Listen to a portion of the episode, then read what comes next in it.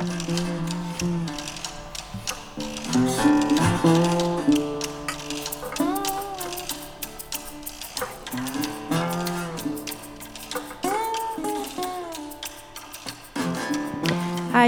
אני שני קדר, וברוכות הבאות וברוכים הבאים לפודקאסט "מה קורה בטיפול שלי". הפודקאסט שמנסה להסיר את המסתורין מעולם הטיפול. הפודקאסט מנסה להכניס שיח חדש על אתיקה טיפולית, כזה שאינו מתפשר, רדיקלי ופתוח, במטרה למנוע או להפחית פגיעות ולעזור למאזינים למצוא את המרחב הטיפולי המדויק ביותר עבורם ועבורן. מדי שבוע אני אשוחח עם דמות מעולם הטיפול שיש לה תפיסה ייחודית על המתרחש בתוך חדר הטיפולים, או זווית שעשויה להאיר אור ולהעניק צורה חדשה של התבוננות על כל הדבר המוזר הזה שנקרא טיפול נפשי, פיזי או רוחני. היום בפרק אני מתרגשת ושמחה מאוד להציג אדם שאני עוקבת אחר פועלו שנים רבות, אדם שלמדתי וממשיכה ללמוד ממנו, תמיר אשמן. תמיר הוא מטפל פרטני וזוגי בנשים וגברים, חבר סגל בתוכנית הדו-שנתית למנחי קבוצות באוניברסיטת תל אביב, ומנהל יחד עם דוקטור אורן גור את התוכנית השנתית ללימודי גברים בחוג לעבודה סוציאלית באוניברסיטת תל אביב, שם הוא גם מרצה. בנוסף הוא מנהל את בית הספר המקוון למבוגרים ללמוד לכעוס נכון, אשר מעניק כלים ומיומנויות לוויסות רגשי וגופני. מקווה שתהיה לכם האזנה מעולה.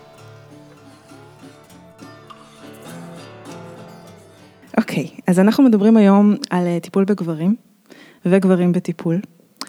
אמ, נדמה לי שהמרחב הטיפולי הוא כאילו מרחב בילט אה, אין אה, לנשים.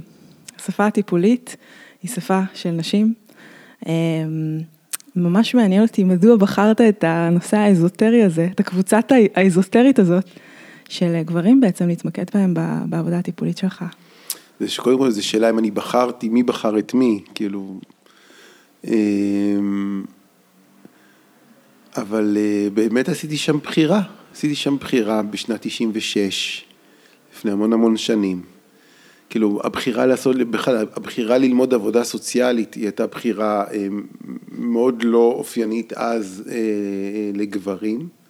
אז כבר, כאילו, אני, אני יכול להגיד עליי שמה שבעצם מניע אותי בתורת הבחירה זה מה שאני, מה שאני באמת נמשך ואוהב. כאילו, אני אף פעם לא לוקח השיקולים שלי הם לא מעולם של כלכלה, הם, הם, הם עולם של חיבור למה שאני אוהב, אז, אז ככה מצאתי עצמי קודם כל עובד עם ילדים בפנימייה בגיל 21, ושם שמעתי על המקצוע הזה שנקרא עבודה סוציאלית, ושם כבר בשנה השנייה בפנימייה הלכתי לתואר הראשון, ושם באופן טבעי, את הדברים, פעם שאלו את חיים הבין איך הוא נהיה אמר טלוויזיה, הוא, הוא במקרה עבר באיזה מסדרון, אז אני, אני הגעתי לא לעבודה סוציאלית ושם הכשרה מעשית שנה ג' נפתח מרכז גליקמן לטיפול במניעת אלימות במשפחה ואז שמו, הוצבתי להיות גבר בתוך מקלט לנשים מוכות. Okay. אוקיי. וזה נתון מאוד חשוב בביוגרפיה שלי, דווקא לעבוד ב, בלב הפציעה של נשים מגברים, כאילו, כי מקלט זה קצה הרצף, כאילו זה, זה באמת הנשים שבוחרות בחיים בדקה 93. אז זה יהיה כמו שהפנימייה, אי אפשר להבין אותי כמטפל בלי השמונה שנים שעבדתי עם ילדים בפנימייה, אי אפשר להבין אותי דווקא מזה שבאתי מתוך העולם של מקלט לנשים. ומהמקלט לנשים אני מתחיל לעשות מעבר לעולם של הגברים, אבל דרך הפציעה של הנשים, דרך הפציעה של אימי, אני יכול להגיד. כאילו, אבל התחלתי להתחיל להבין שצריך לדבר, להתחיל, להתחיל לפגוש את הגברים ולהתחיל לראות מה קורה לנו. מה קורה לי, מה קורה להם בתוך המרחב הזה של, ה, של זוגיות ואינטימיות. אז קודם כל זו בחירה מאוד לא מובנת מאליה, ובאמת אני רוצה להתעכב עליה. למה, כי לכאורה אנחנו מטפלים בקורבן המיידי, כן? מי, ש, מי שמגיע למקלט, לנשים.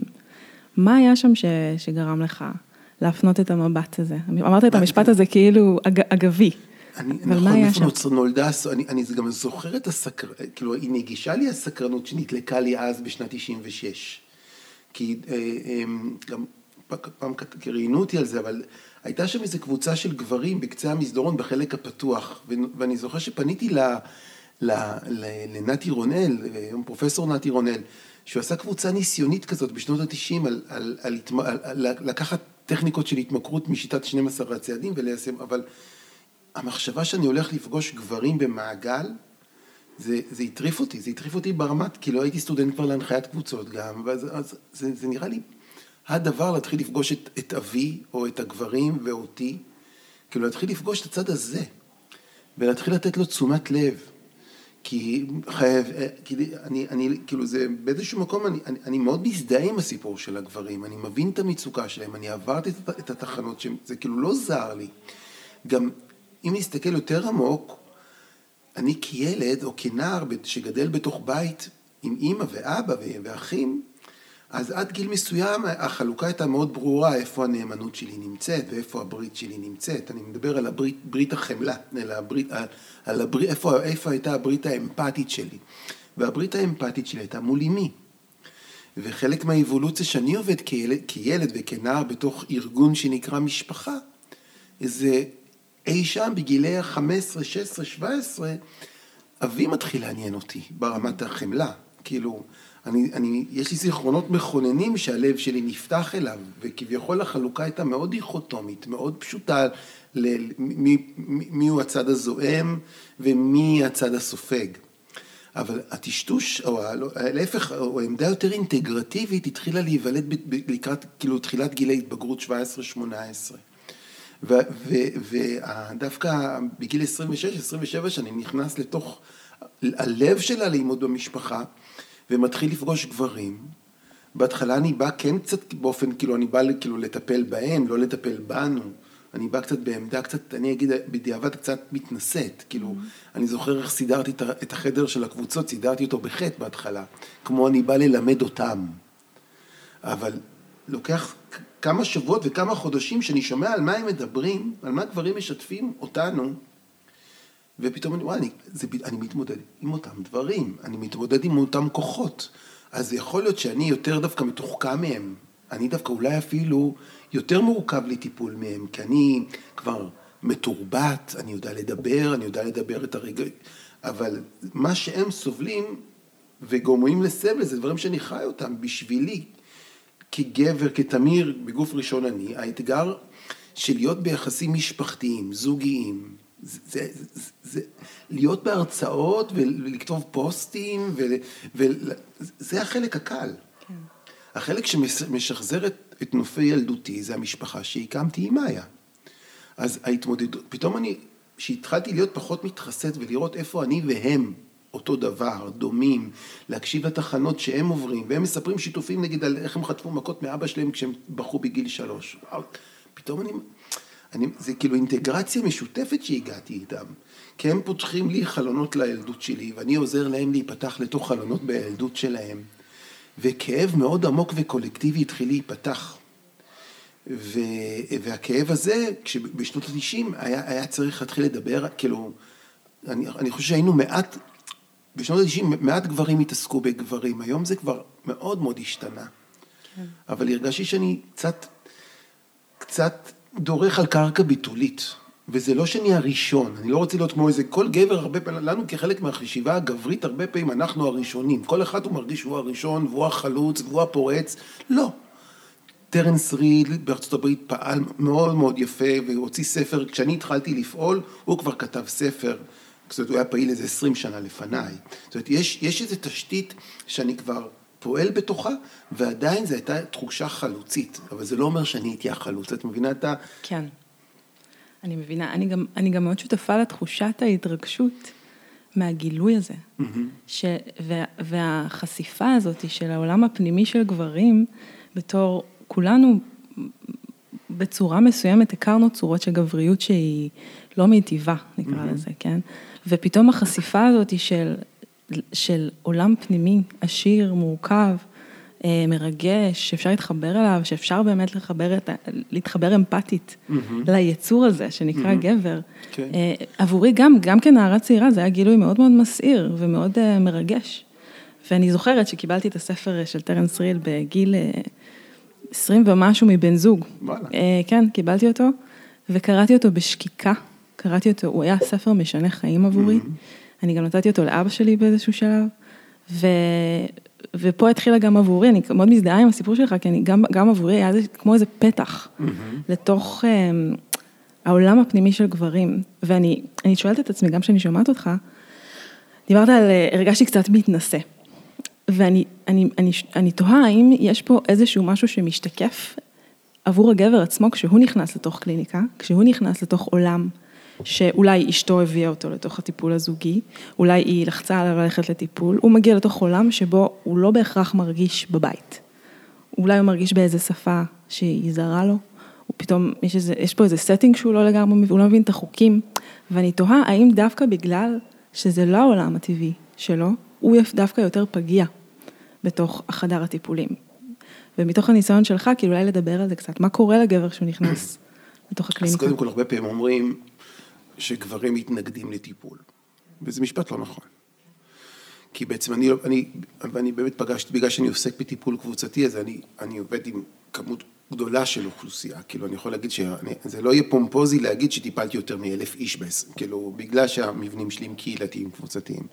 אז אני יכול להגיד שגברים לא מתנגדים לטיפול, כמו שאת אומרת, גברים מפחדים מהמרחב, אני אגיד, בעממית חופר. Mm-hmm. כאילו, להיכנס לשעה לעמדה שבאה לגעת בכאב, כשאני מגיל שנתיים מלמדים אותי לברוח מכאב, זה להזמין אותו לדבר שהכי מבעית אותו, כאילו אני מדבר בהכללה, כן, אבל אם מגיל שנתיים אתה לומד שאין מקום בבית שלך לכאב שלך, אתה לא, אתה, אתה לאט לאט מצמצם ולא בוכה ולא משתף, והכל לא, נהיה מאוד מאוד מאופק. פתאום אתה פוגש איש טיפול, אשת טיפול, שמזמינה אותך אה, to share, בוא, בוא, בוא תחלוק איתי. עצם ההזמנה של עיניים שרואות עיניים, בוא נלך על המבנה הכי פשוט, כאילו המבנה הטיפולי כזוג עיניים שרוא, שרואות זוג עיניים. זה מעלה רמת חרדה, כן. כי בעצם העיניים שלנו, העיניים של הגבר המוכלל, זה שעבר כמוני מגיל בערך שנה וחצי איזשהו אה, אה, אה, מנוסה מעולם הרגש, אז עיניים שרואות אותך זה הדבר שאתה הכי רוצה אותו, וזה הדבר גם שהכי מפחיד אותך. זה משאלה ופחד שנפגשים.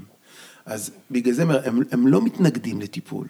העיניים שרואות אותם, מציפות אותם, אבל אין להם, זה כמו קצת, אין, אין נוגדנים, אין מערכת חיסונית פתאום הצפה של הגוף שרואים אותו, פתאום עיניים שמתעניינות, פתאום עושים קשר משבוע לשבוע, פתאום המטפל טווה חוטים ומארגן נרטיבים לכדי סיפור אחיד יותר. כן.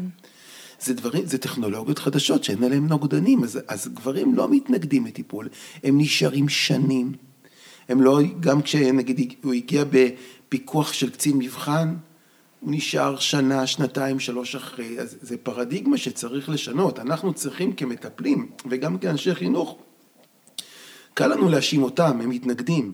האם אנחנו מספקים להם מרחב מוגן ו- וחומל והדרגתי?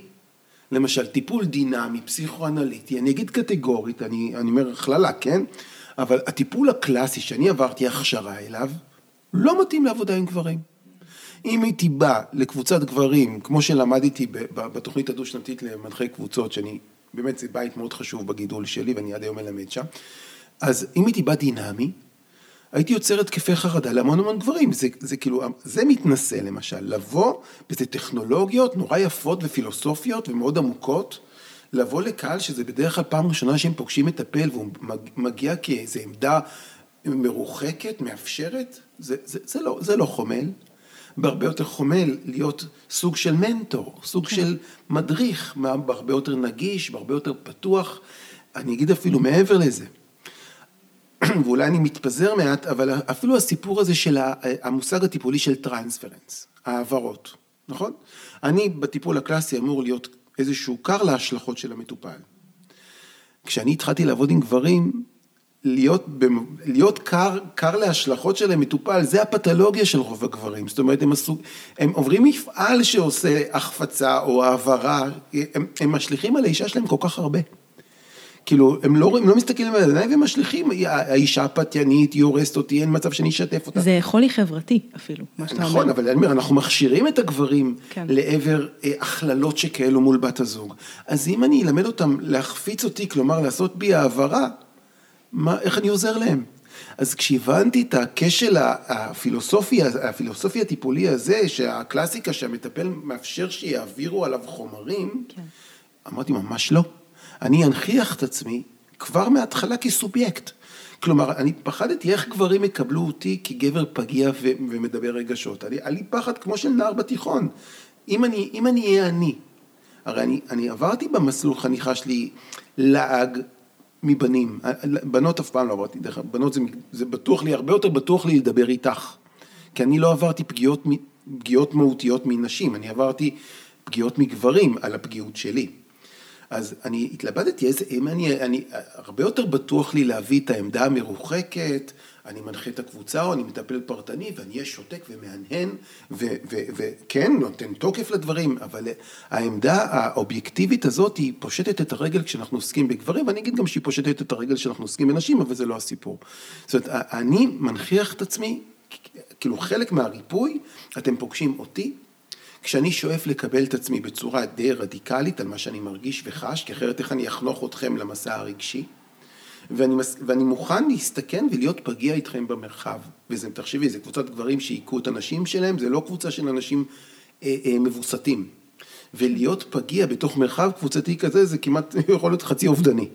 אבל מה שגיליתי בניס, בניסוי של 23 שנה, שאף אחד לא לועג לי על זה, שלהפך, הם, הם הולכים אחריי, הם, הם, הם, הם רוצים להישאר עוד, הם יוצרים לעצמם עוד קבוצה של שעה, רק כדי לנתח ולחפור על מה שהיה בתוך הקבוצה.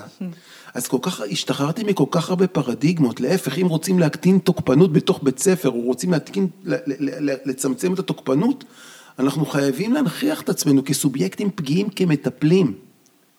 והרבה אסונות טיפולים שאני יודע שאת עוסקת בהם, הרבה שואות טיפוליות, הם התרחשו כשהמטפל שוכח שהוא סובייקט פגיע, הוא, הוא נהיה גורו, הוא נהיה מורה, מורה כאילו, הוא נהיה מעל האנושי.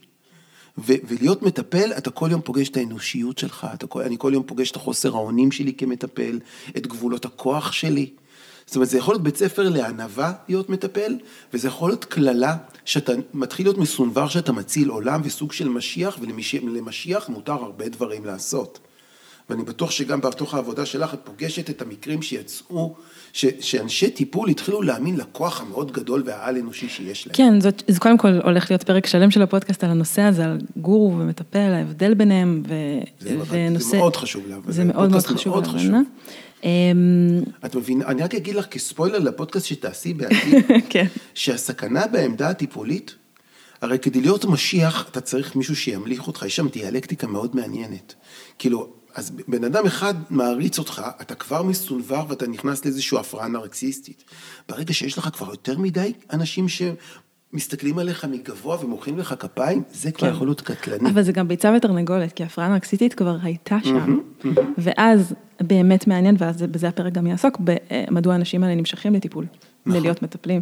אמ, אני חושבת שזה מוביל אותנו לאיזה נושא שהוא גם קשור, כי אני מתחילה, אני עכשיו עוברת קורס של, של עוגן, למטפלות שהן אה, למען נפגע, נפגעות, אה, נפגעי ונפגעות נרקסיסטים, וזה ממש גורם לי לחשוב הרבה על הקשר בין גבריות ונרקסיזם. אבל שוב, העמדה הטיפולית, אני אגיד את זה דווקא, גם, גם נש, אנשים שנמשכים, אני יכול להגיד עליי, שזה לא מגונה להגיד שגם לי יש חלקים מאוד נרקסיסטיים. בטח. הבחירה להיות מטפל, זה, יש בזה מרכיבים נרקסיסטיים, אינהרנטיים, עצם זה שאני חושב שאני יכול לעזור לבן אדם, עצם זה שאני חושב שיש לי שפה לתת, העמדה עצמה, יש בה מרכיבים של, אנחנו צריכים לשמור על איזה דיאלקטיקה גם עם פנטזיית הצלה. יש, המטפלים מחזיקים בפנטזיית הצלה והם צריכים להחזיק אותה במידה. אם הם חושבים שהם מצילים, אז העלילה תסתבך. כן, אני מסכימה לחלוטין, זה גם מאוד מפתה. מאוד מפתה, כל הזמן להגיע לשם, כן, לגמרי. אני אומר, אנשים לא מבינים כמה המקום הזה של לבחור להיות מטפל זה סכנה נפשית למטפל. כי אם אתה לא, אם אתה בא פצוע מדי, כולנו פצועים. המטפל הפצוע זה לא המצאה שלי, זה המצאה עתיקה. זאת אומרת, המטפל הוא בן אדם שנפצע בביוגרפיה שלו לא פחות מהמטופלים שלו. אבל אם הוא שוכח את פציעתו, הוא מאבד את הענווה שלו. טיפול זה שני אנשים פצועים שמנסים לייצר קשר ומנסים לשקם אימון. שניהם מסתכנים בתוך התהליך הזה. אבל החלוקת תפקידים מאוד מאוד ברורה, מי הוא הסמכות ומי הוא הנסמך. כן, אז בוא ניקח את מה שאתה אומר עכשיו ונחזיר אותו לנושא של גבריות, ובאמת רציתי להכניס את המושג של יחסי כוח, אה, כי גם דיברת עליו אה, לגבי, כאילו, יש לנו את יחסי הכוח בחברה, את הגבריות, וזה פשוט מרתק אותי לדבר על בעצם מה קורה כשאתה פוגש בקליניקה גברים, והם פוגשים אותך, ויש שם יחסי כוח שהם אינהרנטיים לטיפול. כי אתה מטפל, ואתה מחזיק את הידע, כביכול, ואתה פתאום, לפי מה שאתה אומר, מגיע מעמדה בכלל של חניכה, מעמדה שהיא הרבה יותר דיאלוגית, נכון שיש פה, זו סמכות שהיא אחרת מאשר סמכות של מטפל, כפי שאנחנו, כפי שאנחנו מכירים את הטיפול הקלאסי, הסמכותני, כן? אני אפילו, אני אגיד, יהיה לו יותר פשוט לבוא למפקד. בחניכה בדיוק. שלו, של הגבר, דווקא, אני אומר בהכללה, יהיה לו יותר פשוט לקבל דווקא coacher כמעט יודע, coacher, הוא, הוא, הוא בא בכמיהה לתלות לאיזה coacher יודע. אתה עונה על השאלה שלי לפני ששאלתי אותה אפילו, זה בדיוק מה שרציתי לשאול. כן. באמת מה קורה כשיש כמיהה ליחסי כוח, אנחנו חיים בחברה בדיוק. מאוד כוחנית. וגברים מאוד מחונכים לצייתנות למפקד. והם באים לפה במשאלה לסמכות קובעת, פוסקת. אם אני אקבל את הדיאלקטיקה הזאת, אני אסתכן בהשחתת המידות שלי. כאילו, אם אני אקבל את העמדה שהוא רוצה סמכות פיקודית עליו, הוא רוצה, אבל כמובן באופן אמביוולנטי, אבל במשאלה שלו, אני אארגן אותו, אני אוציא אותו בריא יותר, אני אוציא אותו מטופל. מה שהוא הולך לגלות, שאני, שהוא הולך לצאת מפה מעורער, והוא הולך לפגוש את החוסר האונים שלי הרבה פעמים, ואין לי פתרונות, ואין לי עצות. אני נותן לו בעיקר מעבדה, מעבדה חומלת לחקור את עצמו. אבל לא, אני, אבל יש איזה תהליך של גמילה מהפנטזיה של איזשהו, באמת עמדת כוח שתגאל אותו מייסוריו, ואם אני יאמץ את העמדה הזאת, אני, מס, אני מסכן את הטיפול ואני מסכן את עצמי. כי אני יכול לחשוב שאני גורו. וגם הוא מחפש את מה שהוא מכיר. הוא מחפש את, את ה pattern ים שהוא ראה בחיים שלו. אחד האתגרים העמוקים שאני עובר בכל השנים שטיפלתי בגברים, זה איך אני נהיה סמכות ולא רודן פטריארכלי. וזה מתחיל מזה שאם מטופל, נגיד גבר בקבוצה מאחר למפגש, אז אני גדלתי בתרבות שסוגרים עליו את הדלת ומוציאים אותו החוצה וכועסים עליו. אחד האתגרים הכי גדולים שהייתי צריך, כאילו, ואני אומר, הפנימייה, פנימיית ילדים הייתה לי בית ספר ראשון, לאיך אני יכול אה, להיות דמות אה, אה, אה, לילדים, ילד, ילדים שהוצאו בצווים של בתי משפט ועוד, איך אני יכול מצד אחד להיות סמכות, שיוכלו להישען עליי, מבלי שאני רוד, רודה בהם. ושם גיליתי. שם היה לי את המפעל הגדול להתאמן בללמד גבולות דרך עמדה דיאלוגית. אז כשגבר מגיע, האתגר הדיאלוגי מאוד חשוב. אם אתה מאחר, אני לא אראה את זה כבעיית משמעת. אני אראה את זה כ... כהתנהגות ש... שמבקשת לדבר. כן, וגם משהו ביחסים. בדיוק, אבל אנחנו נסתכל על זה כמשהו ש... על, על התנהגות שרוצה להיות מדוברת, ולא על כבעיית משמעת, אלא יותר איך יוצקים משמעות. בתוך התנהגות ולא לעסוק במשמעת. אני לא עוסק במשמעת, אני עוסק במשמעות. אם איחרת, בוא ננסה להבין את המשמעות. וגיליתי, ברגע שאני עוזר למטופל להבין את המשמעות של האיחור שלו, ומה הוא ניסה לבטא, הוא פחות יזדקק להתנהגות המאחרת. אני ברור פה בנקודה. כן, לחלוטין. אני גם חושבת שהשאלה הזאת היא כל כך עמוקה. היא יוצאת מעבר לשיחה שלנו על טיפול בגברים, היא ממש מדברת על גבריות. ועל הורות. ועל הורות, ועל על, על בעצם החיפוש אחר המודל. אמ, אני זוכרת שבתהליך שלי עם עצמי, כשחיפשתי בתוך עצמי גבריות בריאה, כאישה, בתוך עצמי mm-hmm. גבריות בריאה, התחלתי לחשוב איזה מודלים יש לי לגבריות בריאה, שהיא בדיוק מה שאתה מדבר, שהיא סמכותית, אבל לא סמכותנית, mm-hmm. ולא כופה, ולא מקטינה, ולא צריכה את הכוח. זה, זה מסוג הדברים שצריך באמת לעבוד עליהם, אבל אם לך היה את הדמות האבאית הזאת, גם אני כילד לאב מחפש איזו דמות אבאית חלופית, דמות שתהיה יותר אינטגרטיבית ומותאמת להתפתחות שלי. כי אני מול סמכות כוחנית רודנית, אני לא יכול לעבוד. זאת אומרת, אני לא יכול לתפקד, אני לא יכול לנשום. זאת אומרת, אז, אז ילד עם תושייה לא רק נשען על האבא הביולוגי שלו, הוא מייצר לעצמו אבהויות חלופיות. אז אצלי למשל פעם סיפר, אצלי זה צ'ארלס אינגלס מבית קטן בערבה, הוא היה איזה ארכיטיפ לאיזה אבא שהוא גם אבא וגם נוכח וגם מטפס על העצים וגם, וגם אה, אה, אה, איש, איש עם המון המון חריצות כמו אבי, אה, אבל גם הוא יודע להסתכל על הילדים שלך בעיניים, ואתה יודע לחבק אותם, ואתה יודע, כאילו, אז הוא היה איזה ארכיטיפ שמאוד מאוד עזר לי לייצר בתוכי איזושהי אבהות אינטגרטיבית יותר. אחת החולשות שלי כאב, דרך אגב, זה הפחד שלי מהרודנות, זה לא בהכרח גם טוב, כאילו, לפ... האב או ההורה, הוא צריך להחזיק גם את כל צורות השלטון. גם, גם פשיזם, לפעמים הוא נכון באבהות שלנו. אתה לא תיתן לילד שלך לבחור בגיל שנתיים את הבגדים שלו בפוקס. אתה אמור להתאים את ה... אתה אמור להיות מנהיג, אתה, ההורה כהורה אדפטיבי. שכל צורות השלטון הן אפשריות. כן, לא- שמתאים את עצמו לגיל ולהתפתחות. לגיל ו- ולרגע ולתזמון. כן, ו- לפעמים אני צריך להיות מאוד סמכותי. אני, שאני, כאילו, לפעמים אני צריך להגיד למטופל, עכשיו אתה הולך לחדר מיון. עכשיו אתה לא חוזר הביתה. זאת אומרת, אני, אני צריך לא לשים את עצמי באיזה פוסטר דיכוטומי שאני כרגע מטפל, הוא אה, דמוקרטי. אני, הרי המשחק של היחסים, או המשחק ההורי, הוא מלא מלא שכבים וגוונות. אני אמור להיות כל מיני צור, צורות של אבות, כולל רודני, כולל פוסק, כולל להגיד, תשמע, זה דיכאון, וזה, ו, ושעכשיו אנחנו, אנחנו צריכים לשלב עוד אנשי מקצוע. כן, זה ממש מזכיר לי משהו, פוסט שעלה, יש קבוצה, מה קורה בטיפול שלי, והעליתי שם פוסט בדיוק על הנושא הזה, של גם כמטפלת, המקבילה הנשית של מה שאתה מתאר, זה כשמגיעות אליי, ומגיעות אליי המון אה, סיפורים, מגיעים אליי הרבה, הרבה סיפורים על פגיעה מינית, שלא מומשגות כך. ואני אה, ממש ב...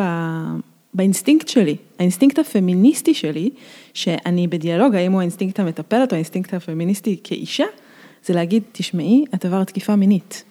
זה לשים את הגבול הזה ולהגיד, זה מה שקרה. אמ, ואז עולה בתוכי הישות הטיפולית שאומרת, רגע, אל תמשיגי עבורה, אל תגידי לה מה היא עשתה, שזה כאילו הלימודים שלי, זה מה שלימדו אותי, כאילו, אל תפרשי, אל תגידי, את כאילו תמיד שואלת שאלות, את תמיד בעמדה סקרנית, וזה בדיוק המקום שאתה מדבר עליו, שאני מרגישה שהוא חסר כאיכות גברית, ש- כאיכות של, של ידע של טוב ורע, כאיכות ש- שיודעת לפסוק ויודעת עם חמלה ועם החזקה, להגיד, זה לא טוב וזה כן טוב ואני שומרת עלייך. רגע, אבל אני רוצה להבין, אז מה- מה את אומרת בעצם עלינו הגברים? מה חסר בו? אני אומרת שחסר, חסרה, אני, זה לא רק אצל גברים, זה גם אצל נשים, כן? כן. חסרה לנו אמ, אה, האיכות ה... אני שמה לב לזה הרבה פעמים כשאני כותבת פוסטים למשל, ואני כותבת דברים בצורה נחרצת. הנחרצות היא מאיימת על המון אנשים.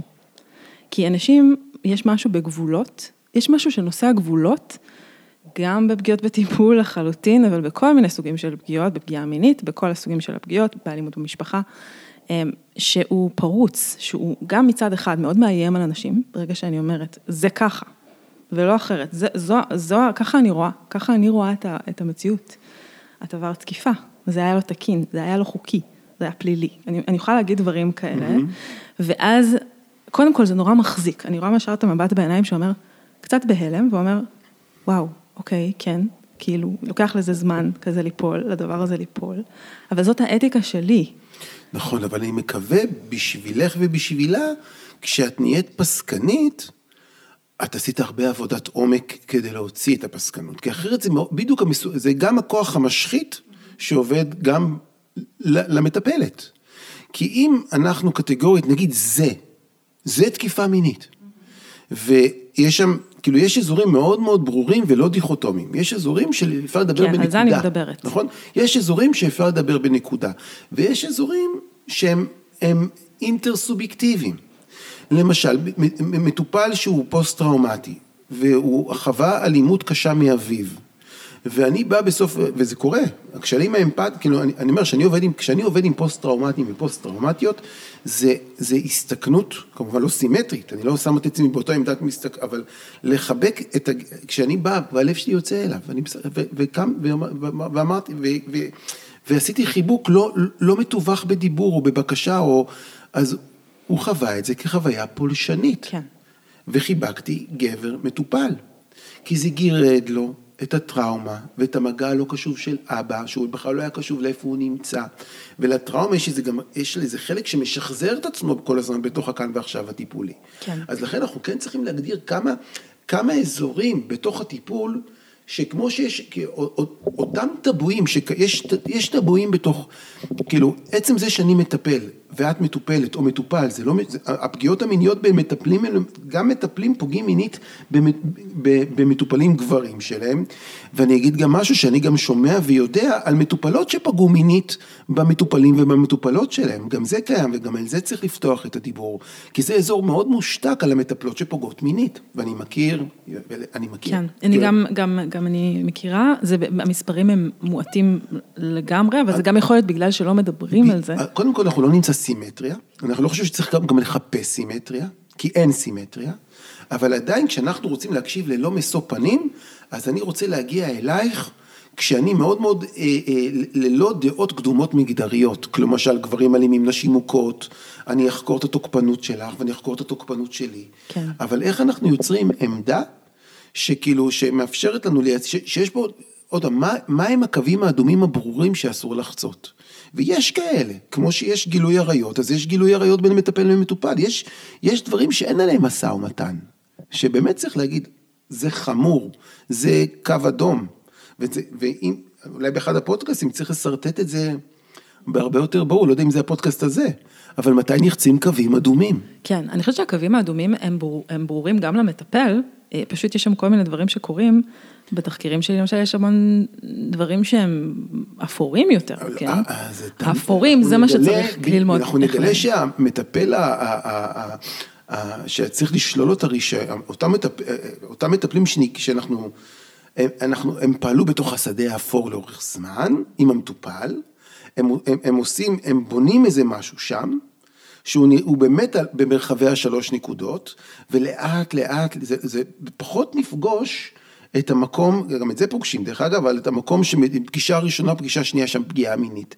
יש שם תשתית, כמו ביחסים זוגיים, לא ישר, לא ישר אישה חובה אה, אה, אלימות פיזית כלפיה. זה תהליכים של כן. כוח שהולך וגדל, וכאילו, וזה, בדרך כלל יש תהליך שלם של יצירת אימון, והאימון הזה לאט לאט אה, מתחיל, אה, אה, אה, מהאפור זה נהיה כן. זולג לקווים אדומים. כן, זה, זה, זה שבירה איטית. אה, שבירה איטית כן. לרוב. אה, אני רוצה לשאול אותך על, אה, רגע, ברכה לי השאלה.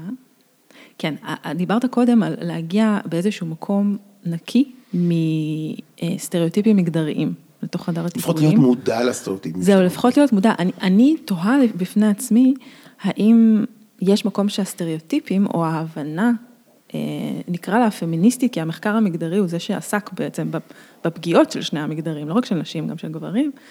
אה, האם זה יכול גם לעזור כמטפל? יש מטפלות שהן מטפלות בהגדרה, אני מגדירה את עצמי כמטפלת פמיניסטית. שיש לי את, ה, את הגוף או, או חקירה של הידע המגדרי והבנה שלנשים יש בעיות מיוחדות, כמו שלגברים יש בעיות מיוחדות. אז איפה, הש, השאלה היא בעצם, איפה זה אה, מיטיב עבור המטופל ואיפה זה מזיק. זה שאת באה עם אידיאולוגיה פמיניסטית, או שאני באה מאידיאולוגיה אה, אה, מסקולניסטית? נגיד. זה, אני חושב, זה הסכנה עם כל אידיאולוגיה. כאילו, כל, אם את מגדירה את עצמך כפמיניסטית, כבר יש פה, וזה כבר מסוק, באיזשהו מקום, אם זה ממש הזהות שלך, ואת באה כמטפלת פמיניסטית, את עלולה, בדיוק כמוני, אם אני, לאבד את המטופל, כלומר לא לראות אותו, כי את תראי את האידיאולוגיות. זאת אומרת, הרבה פעמים אנחנו מפספסים בגלל האג'נדות שלנו את המציאות האמיתית. בגלל זה אני צריך, אני, אני אני נזהר מלהגדיר את עצמי או לשיים את עצמי באיזה זרם, או להגדיר את עצמי לשייך לאיזה דת טיפולית. כל הדברים האלה הם מאוד מסוכנים, אנחנו צריכים להחזיק, כאילו, כי עוד פעם, אם, אם את באה בעמדה פמיניסטית ואת גוררה אישה שחיה עם גבר שעושה לה אביוז, ואת מביאה אידיאולוגיה מאוד ברורה שזה לא תקין, למרות שנסכים שזה לא תקין, אבל יכול להיות שהיא תחווה את האנרגיה השיפוטית שהיא כל כך מכירה, שהיא לא תרצה לקבל את התמיכה שלך, כי את באה דוגמטית. הסכנה בכל אידיאולוגיה טיפולית שהיא הופכת אותנו לדוגמטים, ואנחנו בעיקר מקשיבים לעצמנו ולא למטופל. אז לכן צריך נורא להיזהר להיות יותר מדי אידיאולוגים או בעלי זרם. כי אז זה בדיוק הכוח שמשחית את המטפל, אתה שייך לתוך איזה מבנה של כת שאתה עובר השחתה, תקרא לי, תקרא לי, זה כאילו זרם, אבל אתה שייך כבר לאיזשהו משהו שמסתיר ממך את האור. אני, אני מקבלת את מה שאתה אומר, ואני רוצה לאתגר את זה, כי למשל, אני מכירה אה, נשים שמחפשות מטפלות פמיניסטיות, שהן מבינות. מה זה, אבל מה זה אומר שאת מטפלת פמיניסטית? זה אומר שאני מבינה אה, לעומק את האתגרים הספציפיים שנשים עוברות, כי הן נשים, כי הן הוסללו, חוברתו, נגיד העניין של הכעס, אוקיי? העניין של הכעס שהוא מאוד מאוד עמוק, ויכול להיות שמטפל, גבר או מטפלת שהיא לא מכירה את הנושא הזה, לא, לא, לא תכיר את הנושא הזה של כשנשים, אה, אני לא למדתי בפסיכותרפיה שנשים אה, אה, מלמדים אותם לא לכעוס, ואומרים להם להיות ילדות טובות. למדנו כל מיני סגנונות אישיות, וזה היה לא מגדרי. ו... אז יכול להיות שנשים, וזה לא, לא, לא תיאורטי, יש נשים שמחפשות מטפלות, פמיניסטיות שמכירות, יודעות את כל הסוגים של האשמת קורבן, שלפעמים מטפלים מאוד חוטאים בזה, בהאשמת קורבן. כן. בצורות זה... מאוד מאוד מאוד, כל מיני צורות. למשל, אה, מטפלים וגורואים כאחד. אה, יש שם, אה, נגיד, שטחים אפורים שלנו כמטפלים, שנגיד, ה... אני לא אקרא לזה אידיאולוגיה, כי אני לא קוראת לעצמי פמיניסטית כאידיאולוגיה, אלא כבאמת מחקר, מחקר של חיים שלמים, בצורה מאוד עמוקה, כמו שאתה עוסק בגבריות בצורה מאוד עמוקה.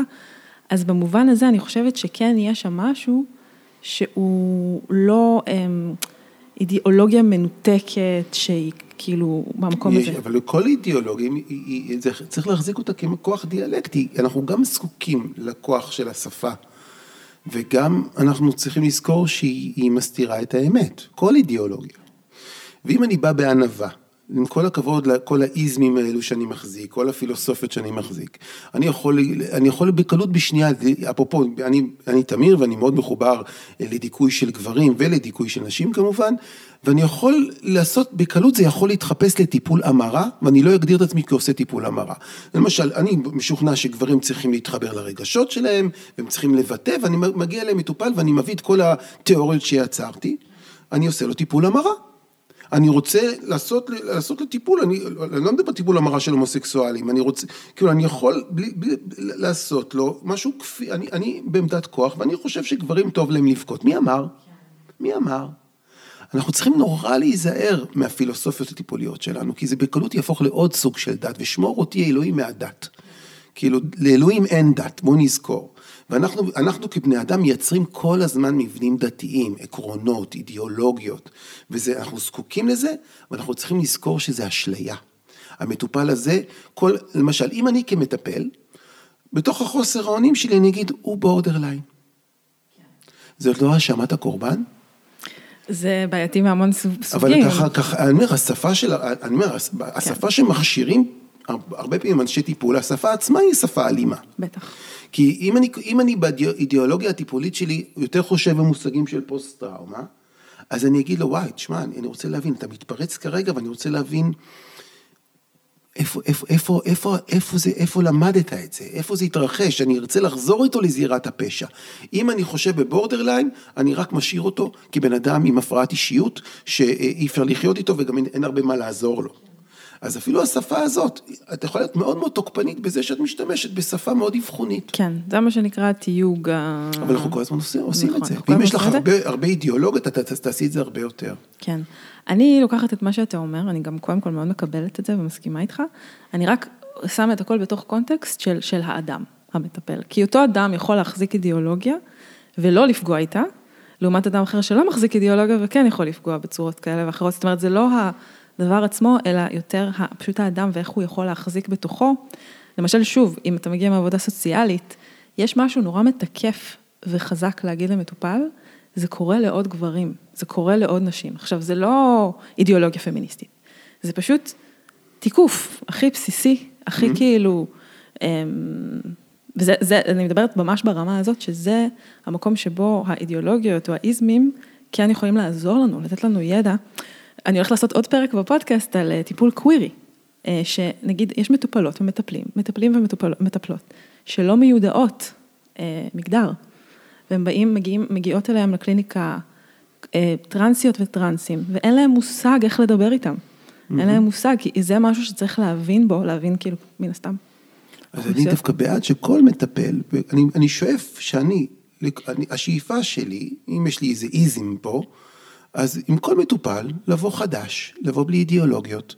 אני לא יכול להיות בלי אידיאולוגיות, אבל קצת לאוורר, המטופל לא בא לשמוע הרצאה שלי על שחרור הגבר הישראלי. הוא בא לייצר מפגש בלתי אמצעי, מתהווה, ספונטני, יצירת שפה, בלי הרבה, כאילו, הלוואי ובטיפול טוב אנחנו תופרים את התוקף השפתי, נמציא לו אפילו מחלה נפשית שהיא לא כתובה בלקסיקון האנושי. נגיד, אתה סובל מכזה, ביחד נייצר את ה... בעמדה ככה דיאלוגית, אז בוא ננסה, איך נקרא לזה? בפסיכולוגיה קוראים לזה דיכאון קליני, אבל זה לא נראה לי, זה נראה לי כללי מדי בשבילך. איך אנחנו, וזה תהליך שצריך הרבה פעמים לשחרר. המון מהאידיאולוגיות שלנו. כן, זה מקסים, אני מאוד אוהבת את זה, את ה... לתת שם הרבה, שלנו. הרבה, הרבה סינדרומים אנחנו ממציאים פה בחדר הטיפולי, שלא, למשל יש סינדרום שנקרא אני קלדיוס. יש כאילו, אה, אה, אה, כל מיני, צריך להמציא, להמציא לאדם את החליפה השפתית, כי אחרת השפה היא קללה. כן. אוקיי. אוקיי. לא, אני מרגיש שלא דיברנו על כלום עוד. לא דיברנו על כלום, עוד מעט נגמר לנו הזמן. אז אני רוצה לשאול אותך ככה לסיום. עוד פעם, שוב נחזור לאוכלוסייה האזוטרית הזאת, גברים בטיפול. אבל למה את אומרת אזוטרית? זה סתם, זה מצחיק אותי, זה כאילו כביכול, זה, זה נורא, זה אירוני שגברים יש להם כוח תרבותי כל כך רב, הם בעמדות כל כך הרבה כוח, אבל בטיפול זה כאילו, זה כאילו איזה קרקע חדשה, נכון שהיא כבר לא.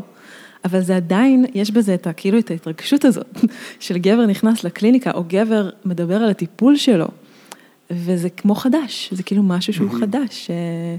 אז זהו, אולי, מכיוון שזה כאילו כמעט 60 אחוז מהקליניקה פה הם גברים, אז כן. אני כבר רואה את זה כדבר, אולי זה לא נכון לי לראות את זה כמובן מאליו. זה לא מובן מאליו בכלל. אבל בשבילי זה כל כך טבעי כן. לגבר לבוא, לפגוש זוג עיניים שרואות אותו, ולהפוך את השעה הטיפולית לבית ספר לחמלה. כי בעצם, אם יש משהו שאני מנסה למתג כ... אם יש לי איזם, או יש לי, יש לי כן אידיאולוגיה. חמלאיזם. כן, אז, אז התרופה, האלימות זה קצה הרצף, זה, זה אובדן החמלה, נכון? האלימות זה, זה ביטוי של קשר, זה קשר חמלתי מטורף, כי אם אני תוקף, אם אני מכה את הילד שלי, באותו רגע אני שולל את האנושיות שלו, ואני שולל את האנושיות שלי, כשאני מכה ילד, או אישה, או גבר. זאת אומרת, אז האלימות כשלילת החמלה, ואז התרופה היא חמלה.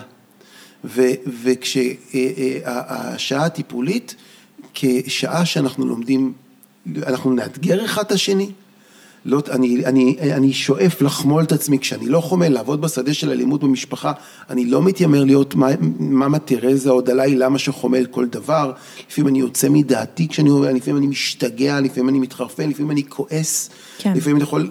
כאילו, יש כל כך הרבה... ושוב, של... גם גבול זה דבר מאוד מאוד חומל. Mm-hmm. גם לשים גבול נחרץ זה דבר מאוד חומל. אבל אני אגיד שיש גם המון כשלים אמפתיים, המון רגעים של חוסר חמלה. אבל הדבר המופלא בתוך טיפול, שגם אם משהו קורה, אנחנו שבוע, שבוע הבא ממשיכים לגעת, ומנסים להבין, כן, אתה צודק, יצאתי מאוד שיפוטי שבוע שעבר, כן, זה פגש אותי בתוך המקום הזה שאני לא יכול להכיל. אני כאילו, אתה, אתה באמת צודק שאתה כועס עליי, כי אני באמת לא יכולתי להכיל את מה, ש, מה, מה שהבאת אתמול. כשאתה רומס את הילד שלך, אני מצטער, אני לא יכול להכיל את זה כרגע.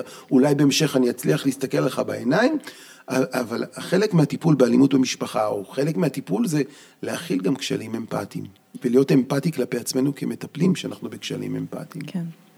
אז זה בעצם השאלה שגם שוב ענית לפני ששאלתי, זה בעצם איזשהו סיכום, אפשר להגיד, של מה הגברים צריכים ספציפית, ממטפלים והמטפלות שלהם. ממה שאני שומעת שאתה אומר זה modeling.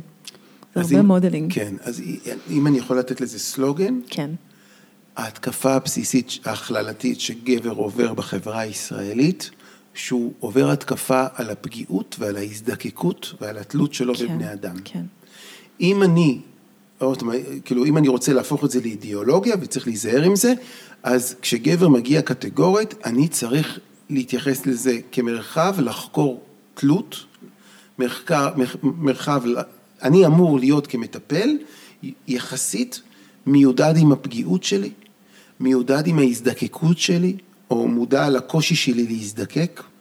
אני אמור לחקור את המרחבים הזוגיים והמשפחתיים שלי, אם אני רוצה לעבוד עם גברים כגבר, ואני צריך לאפשר לו מרחב אקס-פטריארכלי, לפגוש את עצמו, ושאני אפגוש את עצמי דרכו, והעמדה הדיאלוגית החומלת היא התרופה אה, אה, לגברים ולנשים, אבל עם גברים האתגר הוא יותר גדול. אוקיי, okay, וואו, כל מילה עכשיו זה כמו מים. Uh, תודה רבה רבה רבה, תמיר אשמן, ממש תודה לך. בשמחה שבאת. כן.